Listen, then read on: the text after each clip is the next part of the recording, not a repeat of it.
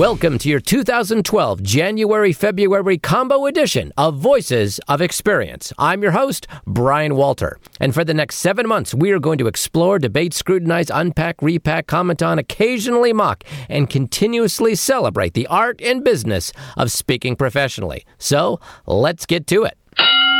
Hey, everybody, David Newman with another Point Counterpoint solo edition this time I'm talking to my good friend Scott Ginsberg, the name tag guy, as we unpack a variety of controversial issues within NSA to help you make some smart decisions about your speaking business. Scott, let's start memorized speech versus spontaneous presentation. This isn't Broadway. If you memorize your speech, you've lost your authenticity. The audience is going to know it, they're going to smell it, and you have eliminated any room to add spontaneity to your presentation, and therefore you're not a human being, you're a robot. Don't do it. Professionals memorize? That's a popular jingoism? Is it? I never heard that. Could be wrong. You know, you don't need to memorize when you've lived your work and when you embody the wisdom, you don't need to memorize it because it comes from your heart and it comes out your mouth. You don't need a script. Let's talk about the famous yin and yang, black and white, motivation versus content. It's impossible to motivate people. There are two things you can do. You can tap into their existing inherent motivation, or you can remove their unmotivators.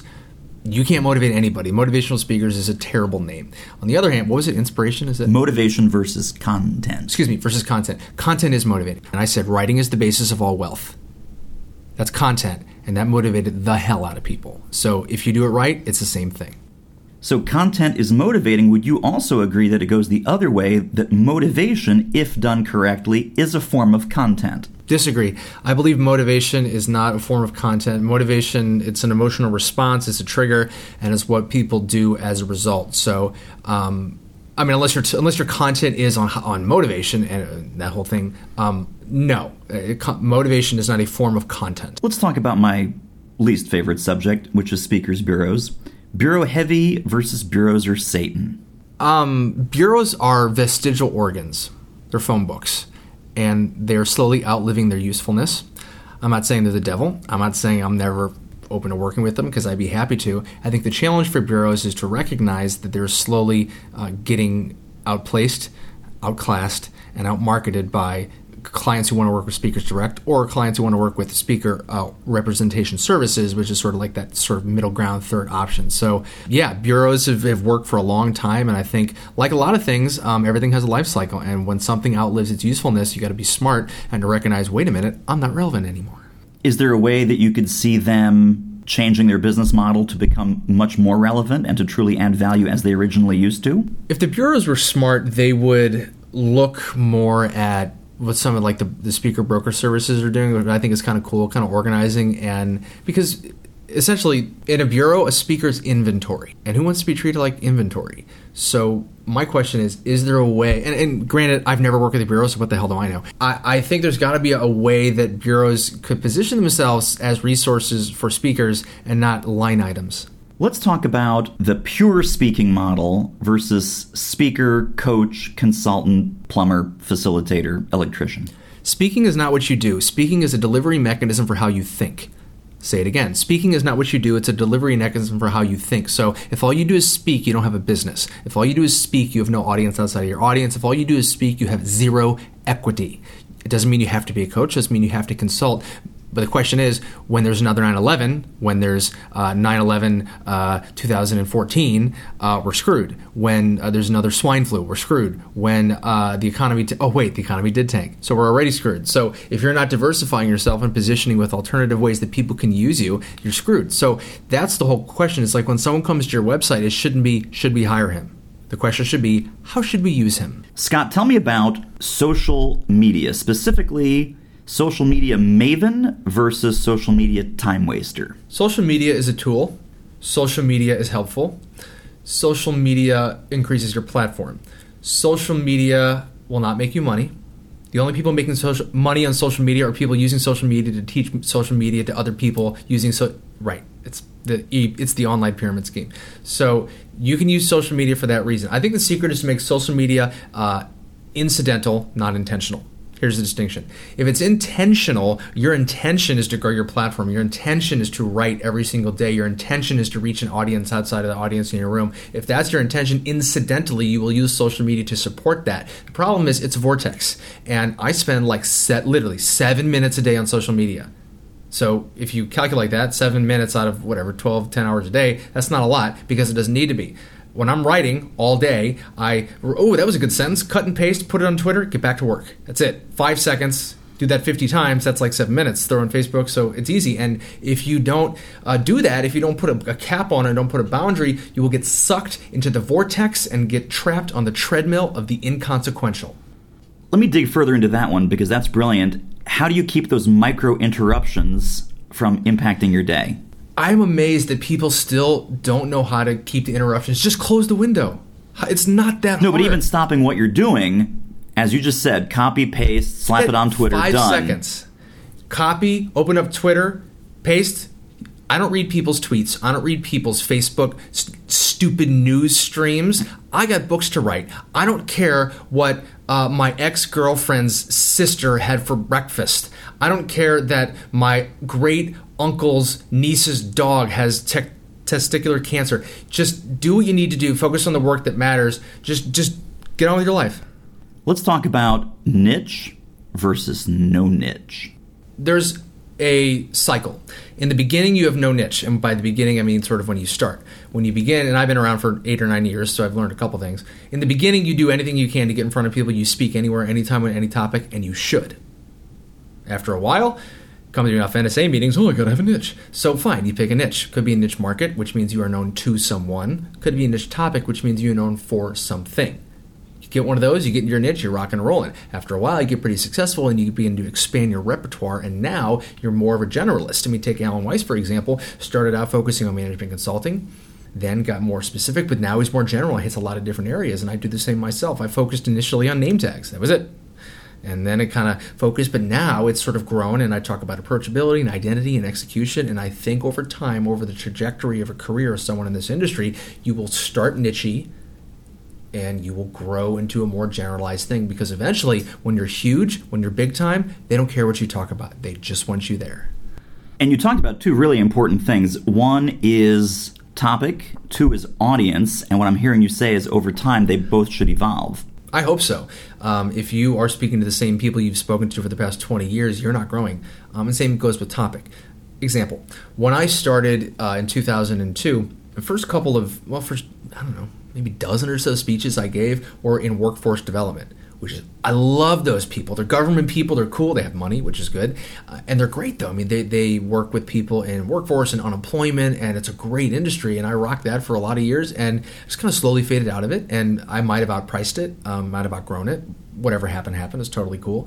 And now I'm working with all kinds of new clients, and I love them, and they're very different. And if I was still working with workforce, I mean, maybe I wouldn't have grown in the way I did. So, um, who knows? Maybe the pendulum will swing and it'll come back in a few years. But I think that over time, not only does our content evolve, but so does our audience. Let's talk about selling from the platform. Yucky, brilliant, necessary? If you're amazing, you will sell from the platform and I'm not talking about an amazing pitch that you learned in a seminar on how to sell product without looking like you're selling product. Like, no, um, I, I, always sort of appreciated the Larry Winget, Winget, approach. Be amazing because Larry Winget said, I love this one. Uh, if they love you, they'll buy everything you have, or they'll stalk you, which is good too. Let's talk about extreme customization versus no customization. It depends. I mean, I, I certainly uh, go out of my way to do some customizing, but it's amazing how little you have to do for them to believe that it was just about them. And I'm actually glad you brought this up because yesterday I read one of the most profound things I've ever read. Julia Cameron wrote a book called The Artist's Way. It's a series of books that changed my life. And she's a fiction writer and, and also nonfiction and, and does everything. So she talks about in a book, she was writing a book on Magellan. All right. So in her research on Magellan, she learned that in Magellan's sort of daily life, he kept raisins in his desk. Every day, and, and on the boat and wherever he was exploring, doing his whole thing, raisins were always there. And she found out that the reason Magellan kept raisins there is because it prevents scurvy. And she said that one detail wrote the whole book. And so our job as speakers is to find the raisin. What is the reason? I'm, going to speak to IT directors at a call center. What's the reason? What's the one thing that I could say that makes them go, whoa, boy, do they know me? For example, I worked with uh, the Iowa Hospital Association. They rocked. It was mainly women. It was a volunteer auxiliary meeting, and a lot of doctors and nurses and volunteers, and they were like totally cool. And the reason one of my clients gave me, one of my clients is a nurse, and he told me that, um, see if I can get this correct. If it doesn't relate to patient care, they don't care and I said that, that was my reason. And wow, you you really know our industry. You really No, I don't, but thank you. So find the raisin. And you brought your pack of raisins to that one. I do. Let's, and, let's, and to everyone. Let's eat some now, yes. Delicious. Scott, you made mention of this earlier, but I want to dig further into another NSA nugget. Speak for free lots versus speak for free never. I would rather speak for free than not at all. Next question. Closely related, by the way, next question. Fee integrity. Fee integrity is the fee is the fee is the fee versus fee integrity is what's keeping you broke. Fee integrity is what's keeping you broke. That's good. Just because you negotiate doesn't mean you lack integrity. It means you're creative, it means you're buyable, and it means you're willing to make people happy. So here's an example. Let's say someone doesn't have my fee. You know, we only got two thousand bucks. I said, well, you know, it's a killer audience. It's more than my fee, by the way. Nice killer audience. Like I think it'd be a great opportunity. Like I don't have any speeches for like a month. I may as well take it. And you find out, oh, they're going to videotape it. Done. I will take it. I'm I will speak for free for video. I will whore myself out for video because video gets me booked. I want footage of me everywhere because video is content, and when people see me speak, they will give me money. So, in my opinion, um, you still have absolute integrity. Here's the secret: when you negotiate your fee, so let's say let's say your fee is ten grand, and they say, "Well, I only got five. They say, "Well, let's do this," and on your on your uh, uh, whatever your performance confirmation, you say fee ten thousand dollars asterisk. This fee has been waived for the following considerations: A, a stipend of five thousand dollars will be paid. B, Client agrees to videotape the presentation and the speaker retains all rights. C. Client agrees to recommend speaker to three other organizations who can pay his full fee upon successful completion of the program. If that's not integrity, I don't know what is. Brilliant. Are there other things in the name tag negotiating punch list? Absolutely. I think all of us should have that list together. So, you know, you got video, you got, and I don't want that whole like, well, we're going to let you travel for a week. No, we're not doing that. Um, certainly though, if uh, I went to Jamaica and my girlfriend got to come, that to me is worthwhile because I wanted her to watch me. So I think that we can sort of put our list together. I mean, buy books is a great thing. Interviews. Um, I mean, I've certainly traded a bunch of interviews for not having as much money, which is fine with me. Uh, so I think there are ways that we can do it. We just got to be smart, and you got to have that arsenal ready to go, so you can say, you know, here are some considerations other clients have done, and I think that if we can do this, that honors both of us, and I'd be happy to work with you in that way. I saved the best for last. Boxers. Cold calling rocks versus cold calling is for idiots. I've never done cold calling, so I don't know if it rocks. I think it probably sucks, and I think it probably is for idiots. Um, Kirsten Carey recently, during a presentation, said one of the most brilliant things I think I've ever heard. She said, I don't cold call because I don't want to be cold. And I think our challenge as speakers is not just to avoid cold calling, but to avoid being cold. Cold calling works for some people, or so they claim. Um, what's your take if someone's getting some advice? About you got to work the phones, you got to be on the phone, you got to call 10 sure. clients a day, 10 prospects a day. It's worked for me, so it's going to work for you. I think that we need to ask people to buy every day of our lives. I think that's important, and I do it. Um, but I don't. I don't use the phone. Here's what I do. I use um, I use CTAs, call to actions, I, and I build response mechanisms into everything I do. So when people, and it's always an email. People will email because they want a copy of a particular list that I promised them at the end of a piece of content, which I'm happy to do. So 30 to 50 times a day, I get I get leads. 30 to 50 leads a day because people email me because they read something and I write them back and I'm essentially asking them to buy because I tell them, well, oh, yeah, the list is on my website. You know, it's free, it's enjoy. P.S. Here's all the services I have. Please buy them. I literally list out every way someone can give me money and say, cool. And you know what they do? They buy. That ain't a cold call. That's just being approachable. Bingo! Scott Ginsberg, you're a rock star. I love you, man. Thanks for joining us on Point Counterpoint. I love you too. All right, here we are with Building the Biz, and we are with Colette Carlson, MA, which stands for Master of Human Behavior. So I guess the A doesn't stand for anything other than human behavior. Okay. It's a Master of Arts in Human Behavior. You can actually get that. Believe it or not, uh, you can, and it's one step away from having your marriage and family counseling degree. So if I would have done an inter- internship following in that, I would have had an MFCC. So you were like one internship away from an even cooler acronym. I could have gone there, but you know, I figured just stick with what I had. All right. So we are talking with you today about testimonials. Hold on, everyone. And you're going, testimonials, click. Nope, nope, nope. Hold on. You have tons of awesome testimonials that I personally read on your site here. And my understanding is that, that this is kind of a strategic core of how you get business. Correct. Years ago, uh, coming from a strong sales background, I used to put the butts in the chairs for Tommy Hopkins and Brian Tracy. And so I can still remember when we would travel the country, it was so easy to get into offices to try and get those seats based on testimonials from other offices that had had success. And Tommy Hopkins was always on the platform saying, If I say it, people tend to doubt it. If others say it, it tends to be true. So it just resonated with me. And so I was always really good from the beginning. Then I attended NSA and I heard about not only, you know, asking for the testimonial, but going so far as to offer to draft it. And like, I was like, oh, I don't know if I do that. But uh, what originally happened is I had an opportunity, a dear friend, I stayed home for 10 years with my kids, Brian. Took 10 years off, raised the girls, make sure they would eat fruit and do their homework before I ditched them again. and bottom line, uh, a dear friend double booked and called me up and said, Oh my gosh, Colette, I double booked. Would you do me a favor and fly to Montreal and do a customized sales program for Merck Pharmaceuticals? And I said, Yes. Like this was a decade off. You got it. Had Sure. not been Let's on, just jump not- right to Merck. Exactly. That was my thought. You just say yes and you figure it out later. So I went and I did some ride alongs with some reps in San Diego where I live so I could customize the material and flew there and believe I did a very good job. Following, they have this intense evaluations that they passed out. And I was fortunate enough to be able to read those before having to turn them in.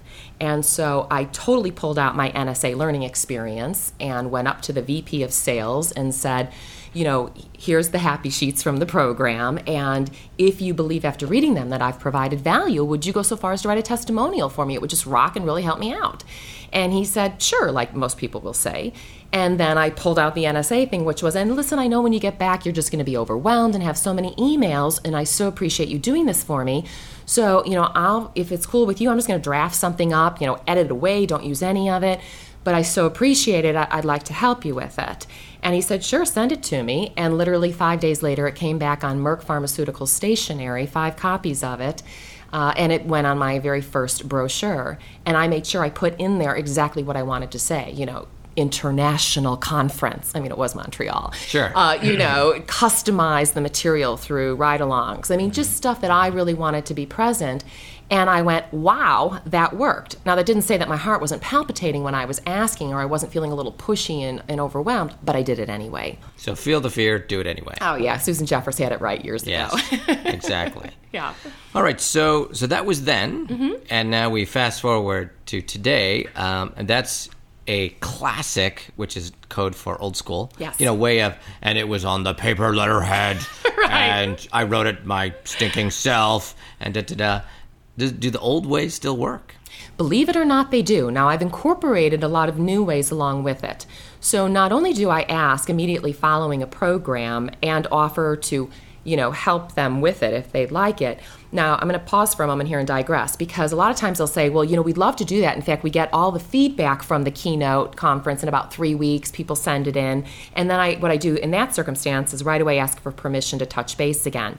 Wonderful. Then can I follow back up with you in a few weeks once you get that about this?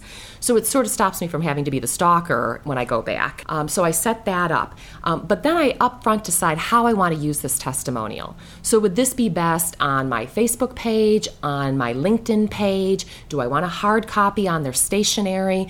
And based on what avenue it is, I make that determination, and that's the format that I requested in. I still find, though, that it's very beneficial to get the hard copies. When I find a conference that is similar to a conference that I've spoken at before. I personally believe it's the testimonial that makes the difference. So, for example, I happened to speak at a dental conference. I got a beautiful letter of recommendation. That was the letter of recommendation that I sent to the Arizona Dental Association, which then got me in that door. I got a testimonial from them. Those two forwarded to the American Dental Hygienist Association is why I believe I got the immediate call back to come in.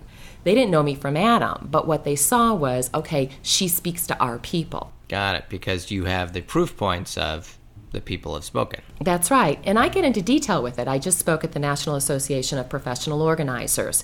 You can imagine, given that they're organizers, how exact and anal their feedback and evaluation forms are. So I probably received over four to 500 personalized comments about my sales presentation. Now, the good news is they were good. Yes. but I took it one step further. I had already asked the event planner if I might have that testimonial, but then I went through those evals and I actually highlighted the ones that said what I would like to have said within that testimonial because they were the statements that showed what someone's going to do different as a result of being in that chair.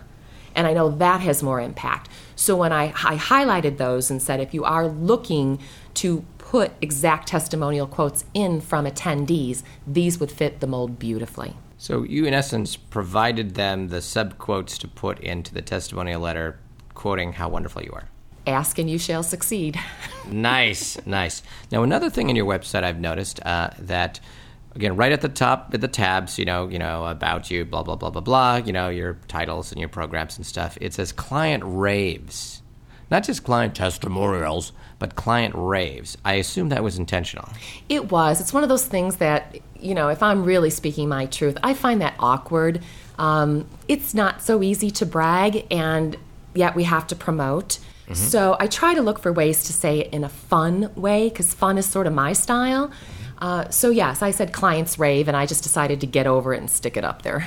Client raves, as opposed to carefully selected quotes about me. Yes, things that are going to make me look good. Yeah. so I clicked on that and dropped down, and there was all these nice, you know, uh, one or two line quotes on the right, but on the left, I think there was five, six, seven actual video clips from high profile clients. So tell us about how you get those. I ask. I got over again being uncomfortable putting someone on the spot and I simply said, you know, when they come up and they they are basically praising you, it's just such an opportunity. I just turn to them and say point blank, you know what? It is comments like this that really help me grow my career. Would you be willing to allow me to record what you just said? Now, it's easier to get guys to do it than women, and I speak primarily to so many large scale women's conferences that it's sometimes harder to get. Not because the women don't want to give you the gift, but they're right away like, well, my hair, you know, I mean, they're concerned about how they look, just like I would be if I was asked. I mean, you know, no. And no bald guy ever said, oh, my hair. I say that because it's such an advantage, trust me. Uh, so, you know, but I ask, and most of the time people will say yes, or they'll say, you know, let me run to the bathroom and freshen up and come back, but they're really kind about offering. And do they come back? They do. Or do they you stalk them and you go in there, knock, knock, knock, knock? You've been yeah. in there for 20 minutes. Yeah, exactly. I still here with my flip video I don't camera. hear anything. Yeah. Uh, so yes, I, they do come back. They do come back. You know, really, it's like anything. You have to risk being real and asking for what you want if you if you're going to get it. What's your speaker IQ? Yes, now it's time to quickly quiz you on non-trivial trivia. This edition focuses exclusively on a vital topic, the upcoming NSA Winter Conference. Question number one. The name and theme of the Winter Conference is A. Soar with the Eagles, B. Suck with the Anteaters, C. Fudge your fees, or D. Monetize your message. And the answer is. Monetize your message, which is about reevaluating, reinventing, and repositioning ourselves with more innovative products, services, and solutions. Number two, true or false? Dianna Booher, CSP CPAE, will give a mega session on integrating traditional publishing and your own ebooks and products to build a substantial asset and revenue stream for a lifetime, which she calls the selling cyclone. And the answer is false. Oh, she will give a mega session on that topic, but it's called the umbrella concept. Number three, fill in the blank. The Winter Conference will feature toolkit sessions that focus on a single skill with step by step guidelines. Skills like how to build a green screen studio, format your book for eKindle, create a YouTube channel, set up a Facebook fan page, and record and edit audio with Audacity. Each of these toolkit sessions will last for exactly blank minutes. Hmm? Hmm? How many of you thought a brisk 30 minutes? Well, you'd be wrong. The answer is an even brisker 20 minutes, and you get to attend two of them. Number four, the ultimate keynoting mega session will be delivered by a speaker who is presented to over 2 million people in 50 countries. And that speaker is A, probably earning more than you do, B, knows how to create powerful onstage experiences, C, is Randy Gage, or D, is Bill Stainton. And the answer is everything I said except for Bill Stainton.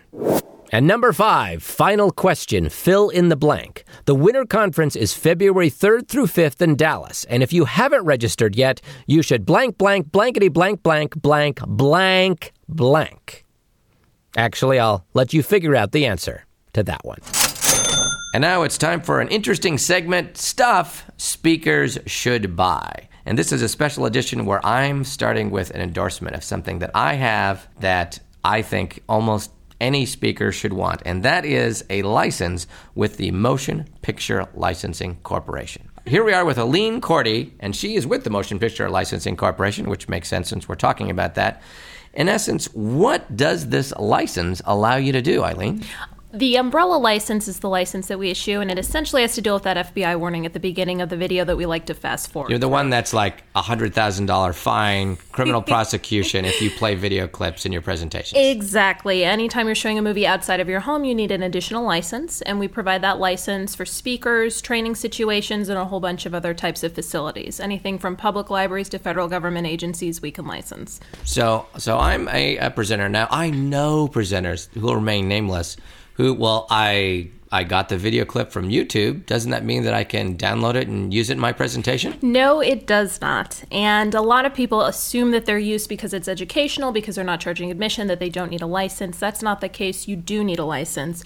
And if you want to use movies or television programs to enhance your programming, then you need this license. and this is an easy way to do that i have a, a phrase that i use that i like to say use hollywood's money I mean, here you are, you want to create a visual emotional experience. Why not tap into Steven Spielberg? Why not tap into George Clooney, Angelina Jolie? It's like Will Smith. I mean, they've spent millions of dollars to make a scene perfect to express a key point for you.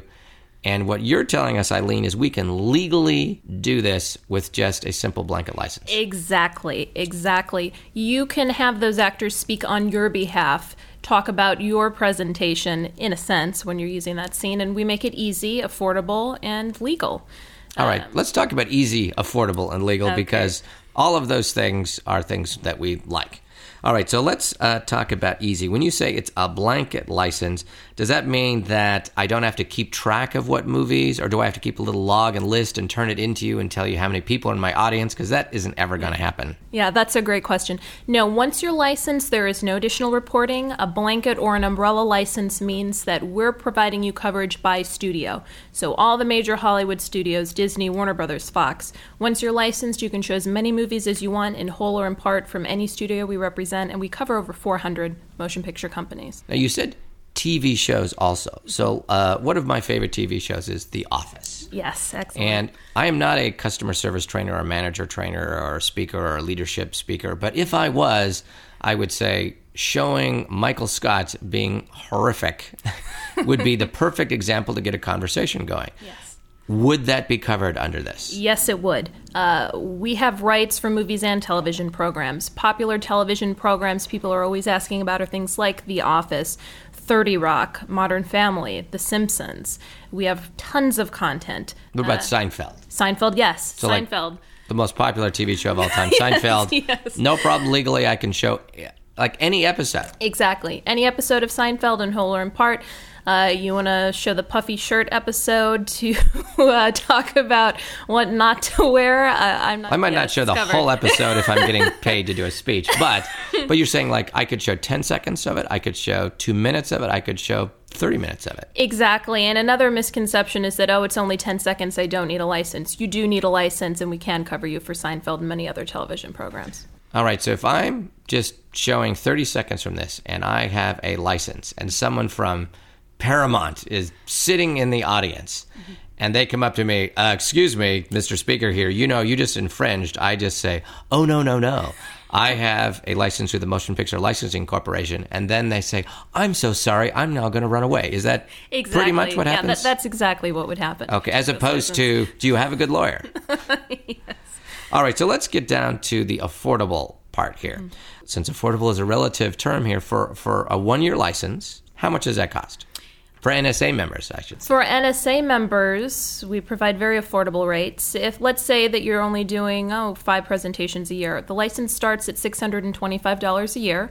It goes up from there depending on how many sessions you would like to use video within, and you can also contact us for custom pricing if you're doing lots of presentations each year. So if I if I have a special presentation that I want to use a movie or video clip in, I could do it up to five times for six hundred and twenty five bucks. Exactly. And I don't have to do any reporting. I don't have to keep track of what movies or where I did it. Pretty much on the honor system here. Exactly, and that's for unlimited clips or movies within that presentation. So, if I wanted to use like scene. so if I wanted to use like short little snippets from scenes from 14 different movies or 20 different movies doesn't matter to you. exactly. Wow. Okay, so let's talk about I now I now have this license, let's say. Mm-hmm. How do I get the movies? In other words, uh, normally I like get it through uh, download it through iTunes or I might buy a DVD. Okay. Does it matter how I obtain the video in order to display it? It does not, as long as it's a legal source. So whether you're downloading it from iTunes, renting it from Blockbuster, borrowing it from the library, bringing it from home, those are all legal ways to obtain your movie. And uh, most often, when you're wanting to use a scene from a movie, you'll download it in iTunes, pop it into your PowerPoint presentation, and you're ready to go. All right, so let's say my friend Rocky has Days of Thunder with Tom Cruise, and I want to show the pick a lane scene mm-hmm. where he drives through the smoke, and I'm going to use that as a, a metaphor. And I'm so incredibly cheap, I just want to borrow the DVD from my friend. Is that legal? Certainly. Yes. There you go. All right, so let's say someone says again, this segment, this this segment is called "Stuff Speakers Should Buy." So, how do they go about buying this? They should call the MPLC. Um, would you like me to include our phone number? No one's going to remember the phone number here. No one, no one can. remember. So, if they go to mplc.org, Exactly. Go to mplc.org. We have all our contact information. You can fill out a contact form. We'll give you a call back, or you can call us directly, and a licensing representative will guide you through the process and give you a price. does it matter which representative? No, uh, anyone there can assist Okay, you. there you go. Stuff speakers should buy. mplc.org.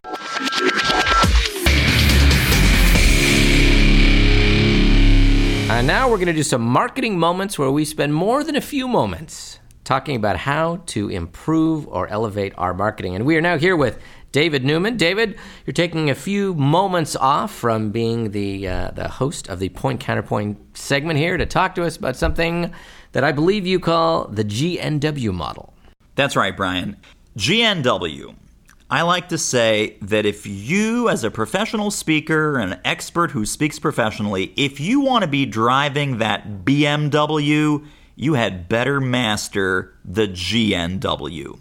And GNW is an acronym, it's actually a seven level marketing spectrum. So three letters, an acronym, Three letters but for seven. seven levels. So these are multitasking letters. Indeed.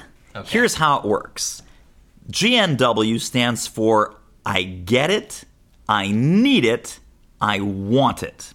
Now, on the, the worst level, like level one out of seven, is you are pitching a program, a product, a seminar, some sort of value proposition to a prospect, and they look at you square in the eyes and they say, I don't get it. I, I, I don't get it. They just you're just totally missed a basic understanding, basic value, basic relevance, basic connection to their world. Level two is they say, okay, well, I get it, but we don't need that. We don't need that. We're doing that in house. We have someone else that does that. We don't need it. Level three is I get it. I think we need it, but you know, I don't want that. This is like flossing your teeth. You know, do I understand the value of it? Yes. Do I need to do more of it? Yes. Am I excited about doing more flossing? No. I don't want to do that. I have very tight contacts. Flossing is very unpleasant for me. Now, let's go to the positive side of the spectrum. Positive side, level four, is oh, I get it. Now they don't need it, they don't want it, but at least there you've at least broken through that basic level of communication. Level five is, ooh, yeah, we need that around here. That would be important. Level six is, I get it, we need it, and ooh, that sounds good. I want me some of that. Mm-hmm. Now, level seven, here's where you cross the, the bridge from marketing into selling effectively. If they want it, and you add a layer of urgency meaning they want it now. as in, Brian, that sounds fabulous. Sign me up. When can we start? Where do I send the check? Now, here's the problem a lot of speakers, either beknownst or unbeknownst to them, are stuck on level one. And they come up with some clever brand or they invent some word and they're just confusing their prospects. And people go, "Mm, I, I don't get it. And so if you're all the way stuck on level one, you need to do some evaluation. You need to find some advocates and prospects and business friends. And you have to ask them for some hard input. You have to say, hey, listen, I just came up with this new idea. Let me run this by you. Do you get it? Does it sound like something that your organization would need? The way that I articulated this, does this sound desirable? Does this sound like something that you would want?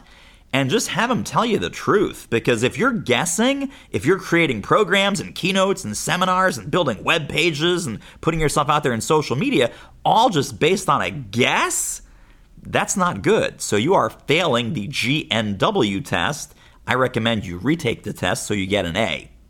Getting an A is good. So applying this, you're saying we got this one to seven spectrum here, and we get outside feedback.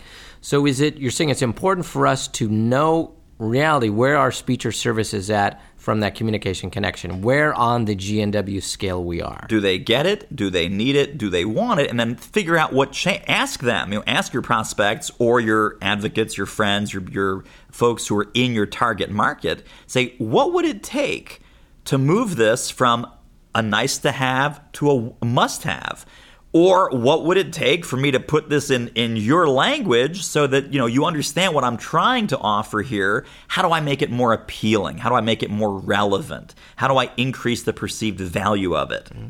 Because I, I, I guess I can see that if you let's say you're having a I don't get it, if you change it differently suddenly they do get it. That might jump all the way to want. Yes, indeed. So- You're very right. It's not, you don't it doesn't mean you have to take seven steps. You might do one little shift and then boom, you're at step seven and you nailed it. On the other hand, you might be at the case of, well, yeah, we need it, like flossing and exercise and eating more vegetables. We need it, but we don't want it, so that's not quite sexy enough of a topic yet. That's right. It's valuable, but it's not truly something that they want yet. Exactly. So it's important but not urgent. So that would be a different type of marketing challenge to figure out how do I frame that in more want language. I have a very high end technical marketing term. Uh, it needs to be sexified.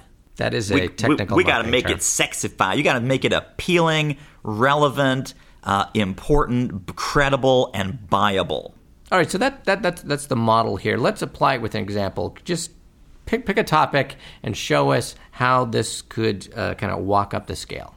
Well, at the risk of offending uh, not a small number of NSA members, let's say that you do a program on effective business writing. Effective business writing. Whew! Yeah. Now, just between you and me, how sexified do you think that is? I don't think you can put an X anywhere near it. No, that is a zero X program.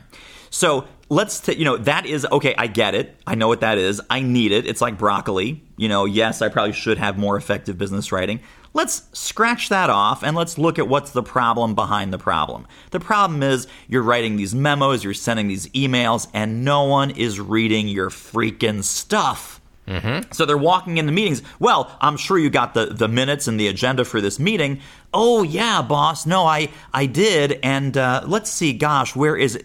They didn't read it. They didn't read it. You're being ignored. As a leader, as a manager, as an executive. Here's the new title for that program Write It So They Read It, colon, effective business writing strategies. Because that is it, write it so, oh yeah, that's a problem. That's that taps into my ego. Mm-hmm. That is something, yes, I need it. Yes, you know, yes, I, I get it first, but yes, I need it. And of course I want that. Write it so they read it. Bam! Hits them right in the solar plexus of their their mind. So the, the content of, of the presentation would be the same in both cases, but you framed it in such a way that now it goes from a need to, oh, yes, I do need that and I want that because uh, ign- being ignored is a pretty high value need to That's slay. right. We, we've gone emotional on them and we hit them where it hurts. No one likes being ignored, especially managers, especially leaders, especially people in a status type situation. All right. So when when you're looking at this and say, okay, I've got my speech title or my book title or my product title here, and I'm going to apply it on this seven scale here. Do I just ask my NSA buddies about this? Is that a good idea, bad idea, or do I need to find real world business people and get them to look at it? You know, I think asking NSA buddies is a great idea in a lot of scenarios, but not this one. Because, first of all, your NSA buddies may have titles that are worse than yours on the GNW scale. And number two, this is a buyer focused exercise. So, this is someone who has a potential or is in the same buyer persona, the same kind of psychographics and demographics of people who can write you checks. So, unless your NSA speaker buddies can and do often write you checks, they are not a good test market for your GNW research. So either run it by customers or get NSA friends who will write you checks. Exactly, exactly. And now it's time for an awesome excerpt. This month we hear a brief 2 minute 50 second clip from the feisty and fun Pegine. New York Newsday calls Pegine a walking one woman antidote to workplace cynicism. Now, in this excerpt, we're going to hear Pegine really prep her audience for a quote. Now, I think almost every speaker uses quotes, and almost every speaker does so in a pretty common, straightforward way. Not Pegine. She really gets the audience ready to hear the quote. But my favorite part, I think, is how she quickly starts to apply that quote with an example from her own past work life. Now, I cut this excerpt off pretty abruptly, with Pegine yelping like a Pomeranian lapdog that just got sat on. And I guarantee you that this excerpt will leave you wanting more. I had my first child and I decided that, you know, work life balance meant for me not being in corporate America in the traditional way. Traveling salesperson worked for me.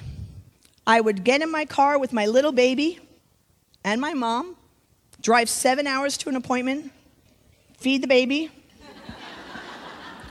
give the baby to my mom, go meet my appointment to the buyer, do my sales, get back down, and we go off. Well, one day I was in Seneca Falls, New York, and there's a Women's Hall of Fame. And when I went to the Hall of Fame to kill some time because the buyer didn't show up, I was walking in, and you know, there's always stuff to buy little trinkets, thimbles, spoons. You know what I'm talking about? And there is this bookcase, and there at the bottom is this piece of white muslin with a quote on it. And I had this experience with it that was just like you guys were experiencing at lunch yesterday when they brought out that dessert. And 90% of you started the diet that morning. And you see the chocolate dessert and you're saying, I want it. I don't. I want it. I don't. I love you. I hate you. I love you. I hate. You know what I'm talking about? Oh, and then we see Jamaica. That means we're wearing bikinis. All right, in our minds. But that's how I felt with this quote. I loved it and I hated it. And then I finally grabbed it and it said, No one can make you feel inferior without your consent.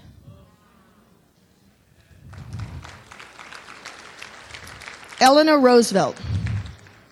No one can make you feel inferior without your consent. That ticked me off.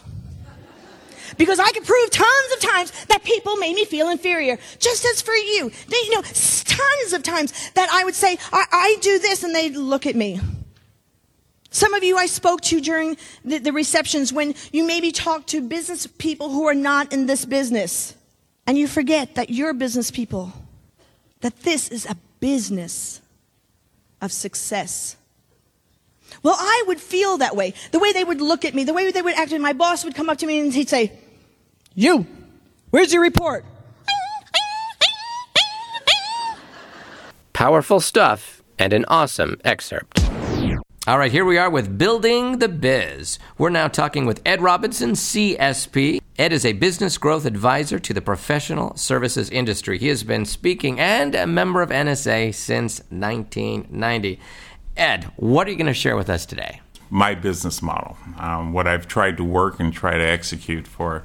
I would like to say I've been doing it for 20 years, but in the last five years, I realize how it has really paid me great dividends. So you've got a business model that's worked decently for about 15 years and then much better for the last five. And I have to say much better for the last five because I focus more on what do I do? And, and it's really a business growth advisor to a specific industry and specific group of people.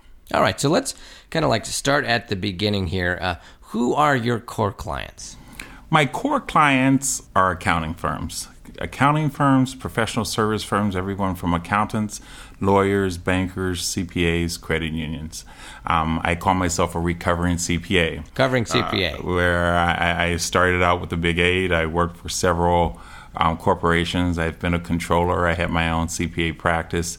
Um, I had a practice that grew rapidly, so because of which I sold it in 1990 to start helping firms, basically helping their business development as a business growth advisor. So you kind of sold it, so you had a little chunk of change to get started. So it wasn't like you spoke for chicken dinners for 10 years before you were an overnight success. Exactly. Okay, that's good.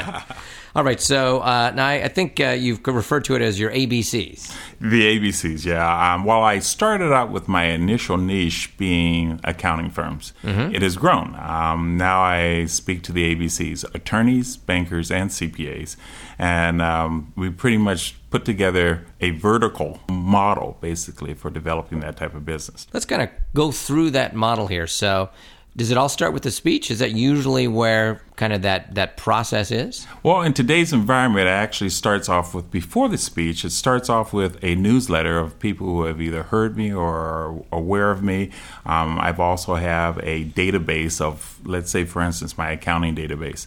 I have a database for every accounting association in North America, including my chartered account, accountants and our from from Canada, our friends up north. Um, so with that database, I probably had it probably ended up with about 500 associations in that area, plus the additional 50 state societies as well as the provincial societies. So you got like 550 entities that you're kind of marketing to with your newsletter or articles or other type of things. So that's where they're going to kind of you've kind of scattered your seeds out there that's where they're going to find you. Absolutely. And, and I pretty much farm in that world.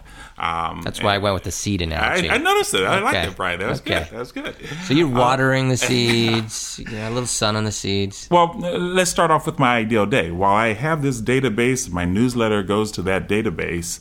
Uh, my ideal day is to come in and do a keynote for that association and helping them with dealing with change and becoming business developers or salespeople within that profession.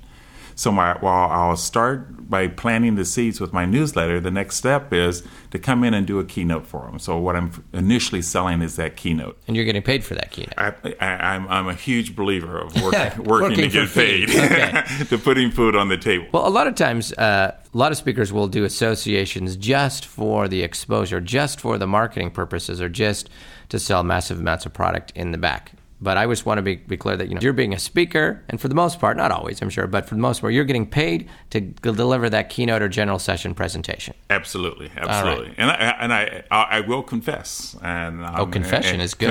I don't know, that's hard, but I, there's several associations or several associations that have paid me um, significantly for several years. Uh, I have this this rule. I'll use the New Jersey Society of CPAs. I probably have spoken for them about ten times. So they'll call and they'll they've had Ed Robinson for a while, and I'll say I'll come in and, and, and speak free. I may do a facilitation or help them through their process, and it just keeps me fresh in the mind of several people there. And because I've worked there for some 10 speeches, I, I, have a kind of a following. And because of the following, I get to spend time with my existing clients and get more clients as a result of that. So that would be the reason Sure. for a free speech. Gotcha. So, so if they're able to offer you some massive value of being able to hang with some really important clients, that's a great value you get for that. Most definitely. All right. So you so you've got the keynote there. Uh, is the next step of your process what I'll call keynote plus? I mean, you might do keynote and, and what else? Well, an ideal day is a keynote with a breakout session. The keynote would be basically the overall need to change, and then the breakout session would be some heavy lifting as it relates to several processes that they can use to increase their sales. So, like, what might be the title of your keynote? My keynote would be From Fighting the Storm to Dancing in the Rain, dealing with the challenges in your life. Dancing in the rain. CPA's dancing in the rain. That's a scary visual. It's a scary visual, You put it in my head. Okay. Okay. So that's kind of like you said, the bigger strategic view, and then you're getting to the uh, the breakout session here. What might the breakout be called? Rainmaking strategies to grow your business. All right. So that's getting a little more tactical there. Absolutely. So we talked about three parts of your system so far. One is your seeding system, where they find you through newsletters and marketing and stuff. You get that keynote, then keynote plus, you do keynote and the breakout. What good things can now come from either of these two? Well, because I have processes, I can do the keynote and breakout. Breakout may be 75 minutes or 90 minutes. But as a result of that, I'll have many of those firms or consulting firms say, okay, you've kind of teased us with an hour and a half. Mm-hmm. Can you come in and do a half day or a full day? Or better yet, can you spend some time with a dozen of our people to help them become better rainmakers or so that we can increase our revenue? And that's basically my, my whole end game to, to be able to come into an organization and live there for a long period of time, several years at least, where I You set up a provide them pump my tent process. in the office, a cot, you're sleeping there, the whole deal. Okay. I, I- I've had a client who actually hired me 60 to 85 times a year, sent me to 17 different countries, and several people were convinced that I was an employee, and that's good with me. exactly. When they're confused, they think, "Aren't you? What are you a vice president of?" And you're like, whatever, You're here all the time. what- whatever I need to be. That's right. Okay. I mean, when you know when like, do you have a parking spot? Okay, that's that's too much. That's too much. All right. So that's what I would say is so far has been what I'll call a traditional model, and people go, okay, okay, Ed, I'm seeing that. Uh, that's pretty much what I do. Uh, maybe they don't have that great a narrow focus, but that. But then you also have like a boot camp. How does that fit into the process? Once I have gotten them to have a flavor of what I do, um, I try to bring them into my online system. I have an online system that basically provides them information through what we call Rainmaking Marketing Institute. Um, I'm actually the dean of Rainmaking Marketing Dean. Institute. Should I refer to you refer to you as Dean Robinson now?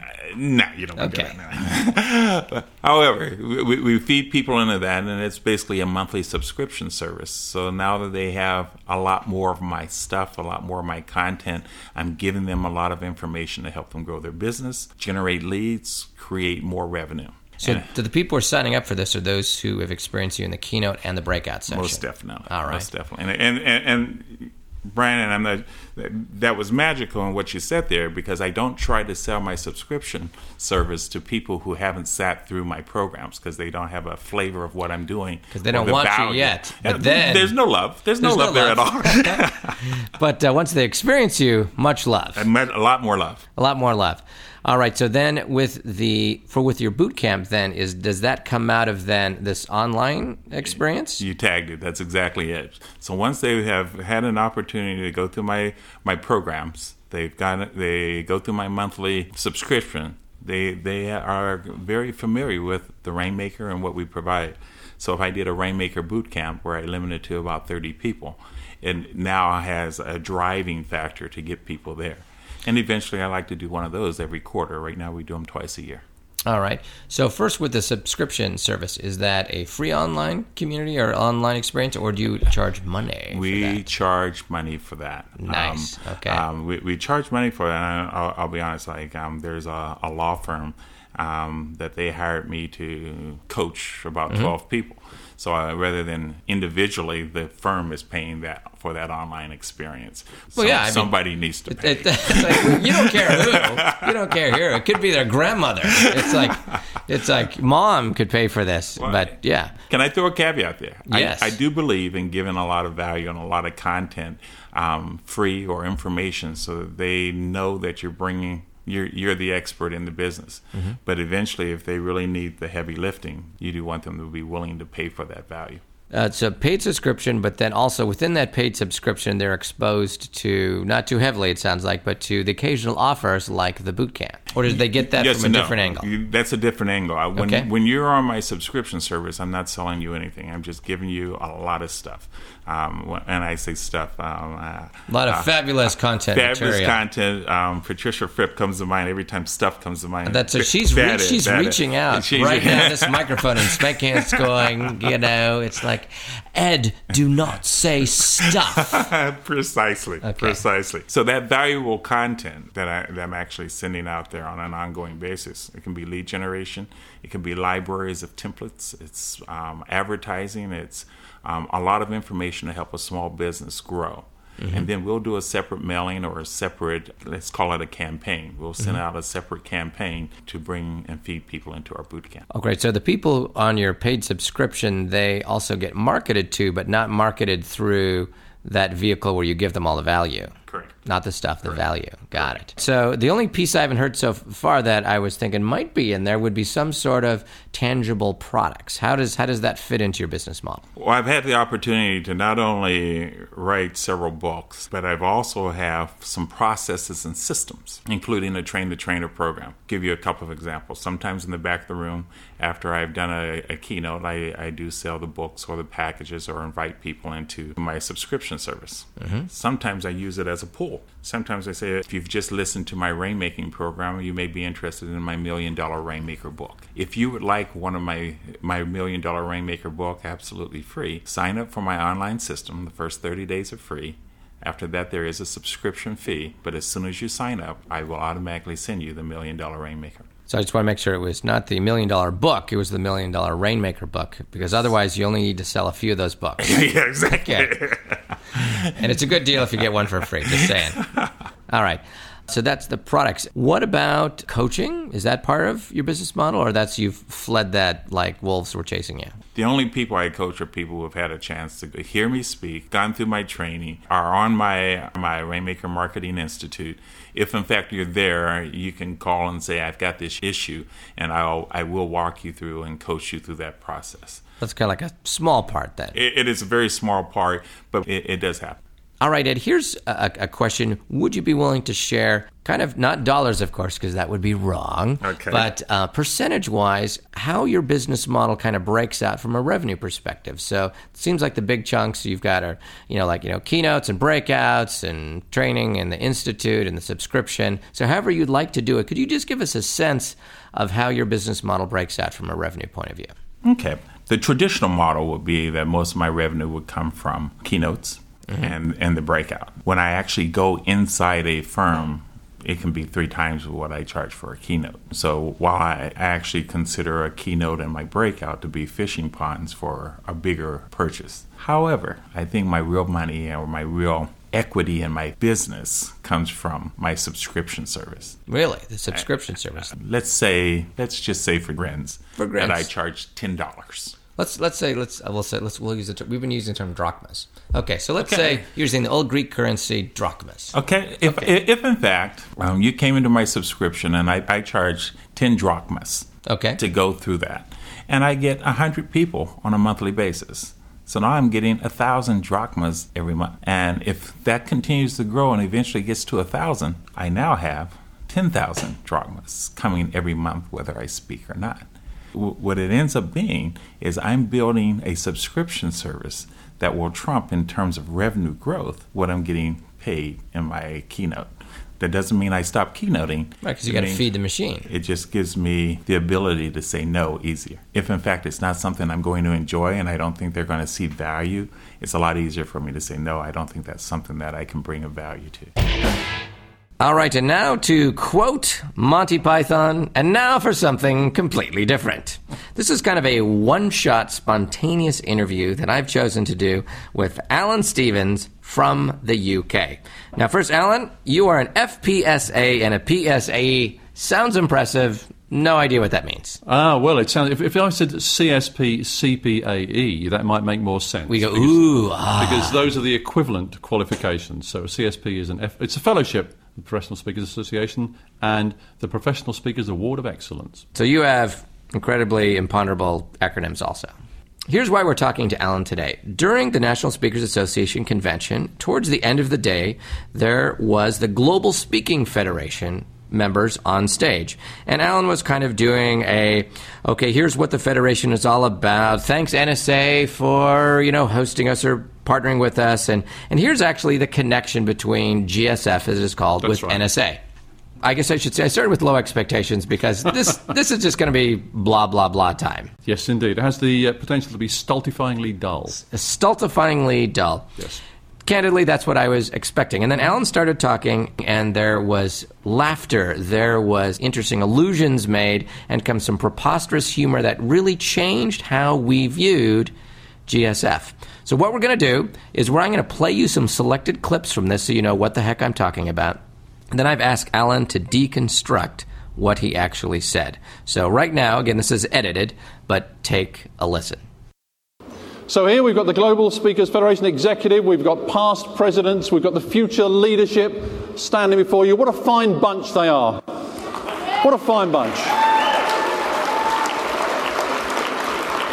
Um, if we had time, if we had time, which I'm afraid we don't, we're a little bit pushed for time, we would do selections from the second series of Glee. They're pretty good. They, um, they are. They do We Are the World. That's what we rehearsed. We Are the World. Not a dry seat in the house. Unfortunately, we don't have time this evening. I'm sorry about that. We'll have to do that uh, a bit later on. In Orlando a year ago, I was, I was given the, the ceremonial gavel to become the president of the Global Speakers Federation. A huge honour. And I, I thought of many of the past presidents. Many of them are here Warren Evans, Richard Ball, Catherine Palin Brickworth, Naomi, Joe. And I thought, it's about time. It's about time they gave it to somebody English. Because we gave you the language that you'll make a living from. I mean, bit of respect, thank you, bit of respect. And then I looked at the list of countries that make up the Global Speakers Federation. Actually, there were 10 a day ago. This afternoon, it's 11. Because just a few hours ago, for the first time in, in quite a few years, we voted a new member of the Global Speakers Federation. France became a full member of the Global Speakers Federation.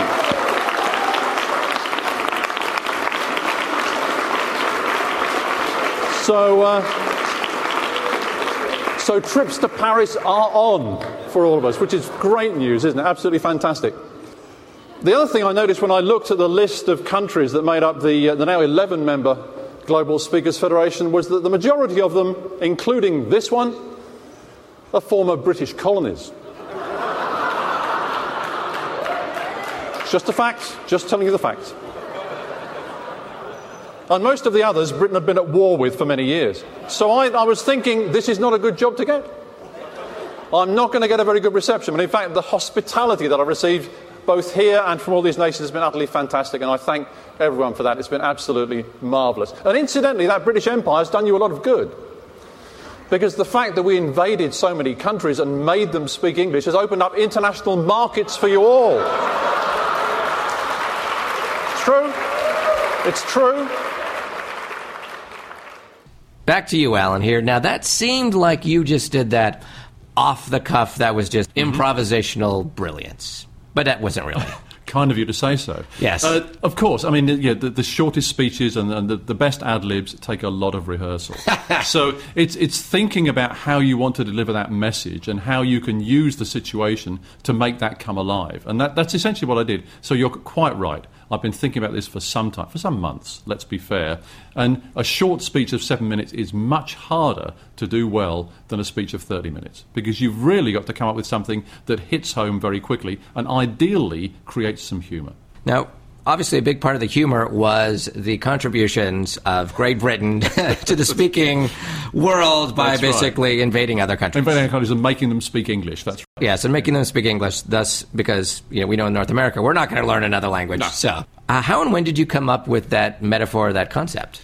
Well, it, it was really good, some time ago. I was looking down the list of the 11 Federation countries that I'd visited, and I realised that six of them were, in fact, former British colonies. And it was just a conversation I was having with, with my wife and business manager. And I said, Look at that. We used to own most of these countries, and now I'm going to visit them. And I was saying, maybe they won't be so keen for me to go there because the remaining countries we've been at war with a number of times over the mm-hmm. years. I thought I wouldn't be welcome.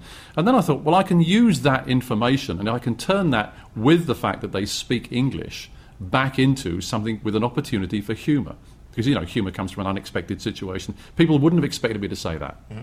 Therefore, it becomes funny. There's some danger in there Yes. because it's like colonialism, generally not a good part of, of history, right. invading. So you use colonial, colonialism, war, invasion, but yet you mixed in some self deprecating, some, I should say, some, you were uh, personifying Great Britain and some Great Britain self deprecating humor right. there. So did you test this? Did you run this by anyone or you just went for it? Of course, no, of course, I tested it several times. I tested it on colleagues. I tested it in the executive committee of the Global Speakers Federation the previous day to see how people reacted. I didn't want to offend anybody because although humour can offend slightly, you don't want to offend a large audience. But the other interesting thing there is that I didn't start with that. It was in the middle of the seven minute speech because I wanted to test the audience to see how they were reacting to some softer humour before I tried that material. And if that hadn't worked, I would have changed that middle section, even on the fly right there. So you had a carefully prepared ad lib game plan. Exactly. How would you first have noticed that, uh oh, my carefully crafted, rehearsed plan is going south, as we say in the US? Well, as I say, I started with some gentle humour. I started talking about Glee and pretending that people behind me from the Federation were a Glee choir, and they might they might have sung "We Are the World" or something. That that started a small laugh. And, and you know, when you- you're doing comedy, which which a lot of us do, once you start a laugh roll and you can start to kind of surf that laugh wave, you're going to be okay. You can say almost anything. In fact, if if that hadn't worked, I'd have had to bring one of the really good lines up to second place and try that. If that hadn't worked, then I was going to have to do something completely different. And what would you have done? What I would have done, I would have probably gone back to the stultifyingly boring and said, We are, in fact, the Global Speakers Federation, and this is what we do with these 11 countries, and we're here to help.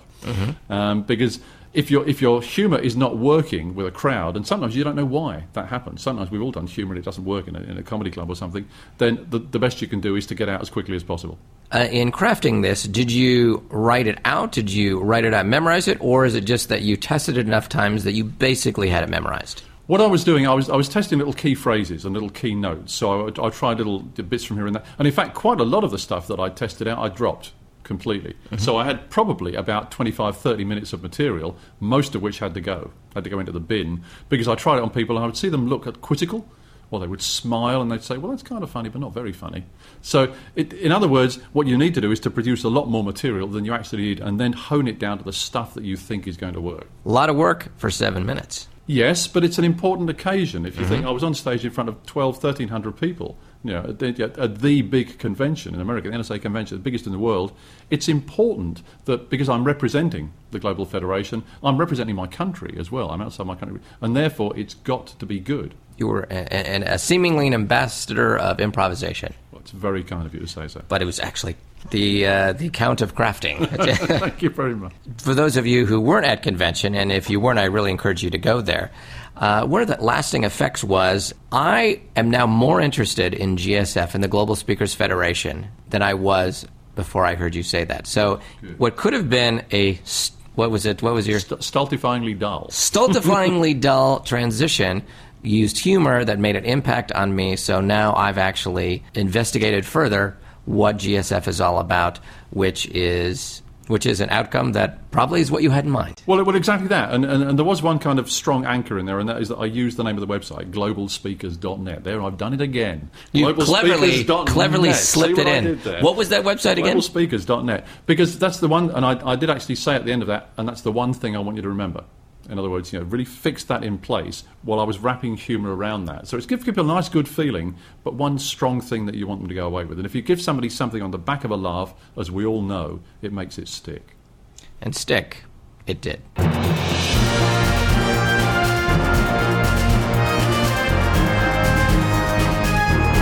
I'd like to personally invite you to the NSA Winter Conference to be held next month, February 3rd through 5th in Dallas, Texas. Bill Stainton and Ruby Newell Legner have created an incredible experience for you to help you monetize your message. And if you're still on the fence about whether to attend, let me tell you a little story. Last June, I visited the NSA St. Louis chapter. At lunch, I was joined by NSA past president Sam Silverstein. It was about a month before I was to be installed as the NSA president, so I asked Sam about his experiences and biggest lessons learned from visiting the chapters. Sam immediately told me there are three things I heard most often from NSA members. One, I wish I'd joined NSA sooner. Two, I wish I'd gone to a national event earlier in my membership. Three, some of my dearest friends are members of NSA. Are these things true for you as well? I know they are for me. When I first started my speaking business in 1992, I knew about NSA but didn't join until 1994. Then I didn't attend my first convention until 1996. I lost four years of learning. When you come to the NSA Winter Conference, you'll learn the latest about partnerships, technology, and streams of revenue. Presenters will not only discuss how to do each technique they employ, but how to sell it as well. You'll discover how to turn your expertise into systems, products, and services that will add to your bottom line.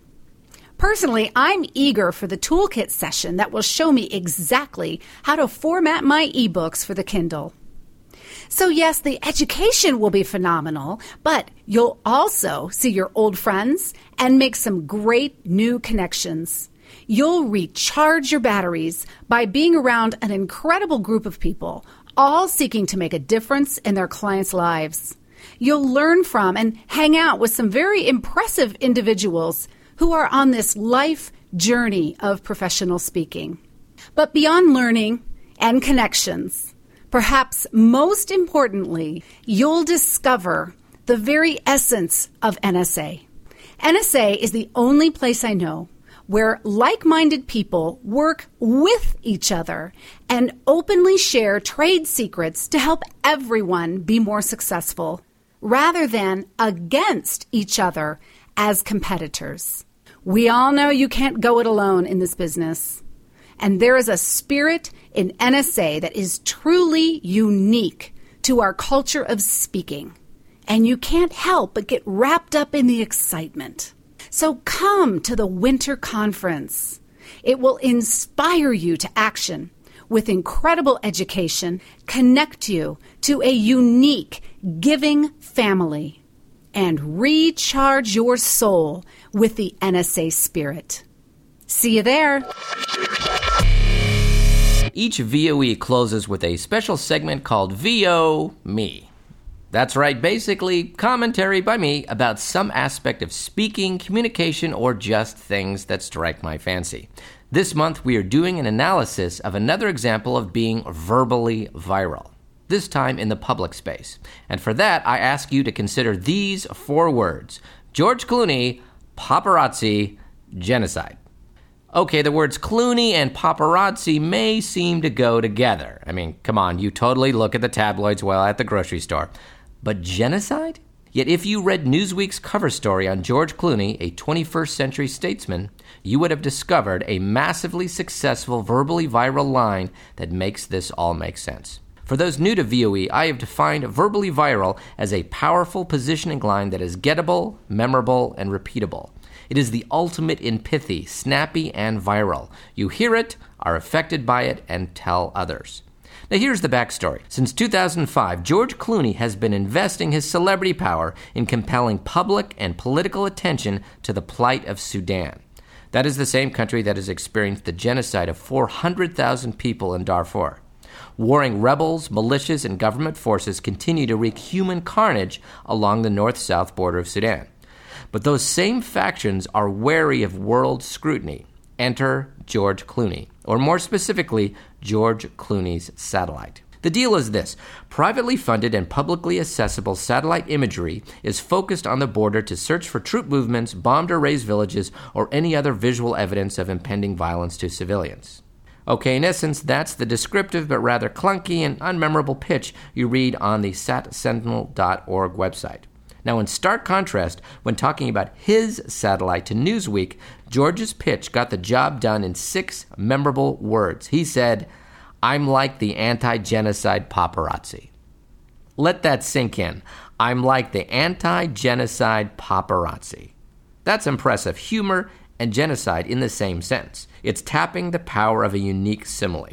Now, SatSentinel.org isn't just a technology solution, it's a strategy of focusing attention on those who absolutely do not want attention.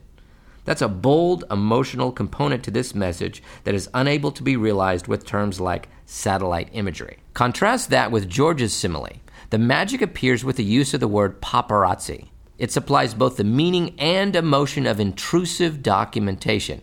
Just like in Lindsay Lohan's life, the cameras are in the subject's face and the cameras are inescapable. Yet the interesting twist in this case is that since we have no sympathy for the subject, the government forces and militias, not Lindsay, we actually value the paparazzi.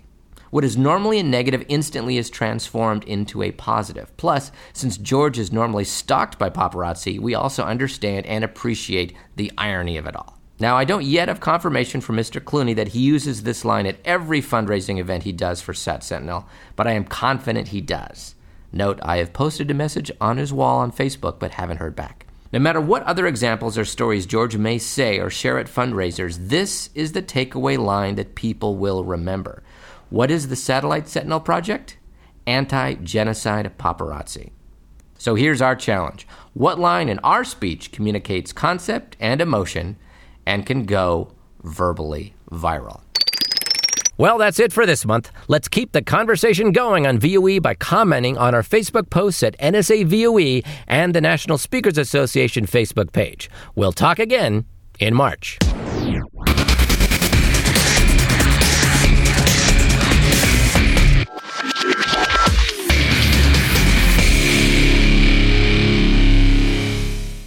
This podcast is a part of the C Suite Radio Network.